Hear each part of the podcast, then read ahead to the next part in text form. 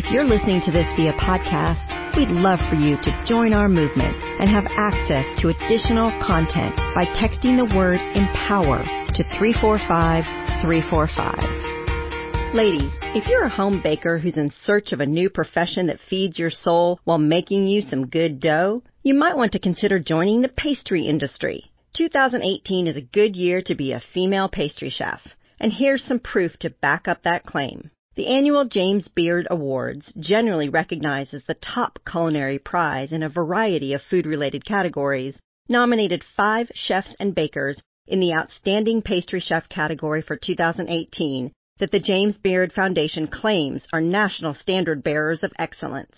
And they're all women. And that's no pie in the sky.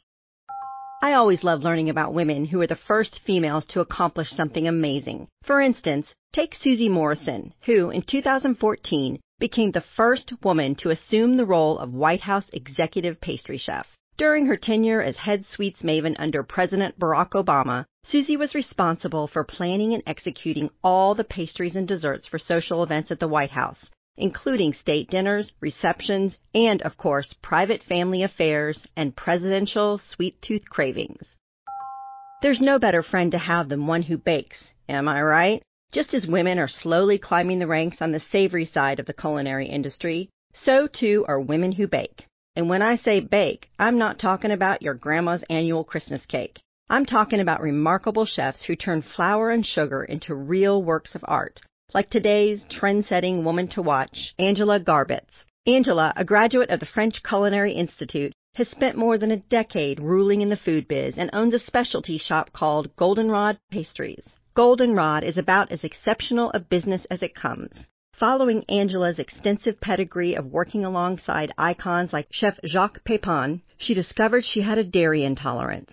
But this doyen of dessert wasn't about to let an aversion to dairy keep her from dominating the pastry world. Instead, it inspired her to refine her recipes into melt in your mouth sweet treats without using such baking staples as butter and cream. When she launched Goldenrod Pastries, her boutique bakery, which features a delicious line of diet inclusive delicacies, including many vegan, dairy free, and gluten free cakes, cookies, brownies, and specialty pastries, as well as many artfully designed thoughtfully crafted traditional treats. Goldenrod Pastries is unique in another awesome way. It is entirely staffed by women. It's Angela's way of encouraging women to build each other up while creating an environment of female empowerment. Pretty sweet, right? With that girl power in mind, Angela also started Empower Through Flour, a cadre of the country's top female chefs and pastry chefs who work together to further the empowerment of women. A portion of the proceeds garnered from the sale of their baked creations goes to I Am That Girl, a wonderful female empowerment nonprofit founded by our former woman to watch, Alexis Jones. Thanks, Angela, for dipping into your amazing cookie jar of talent to create a female driven bakery biz and supporting the advancement of women with Empower Through Flour. We think that takes the cake.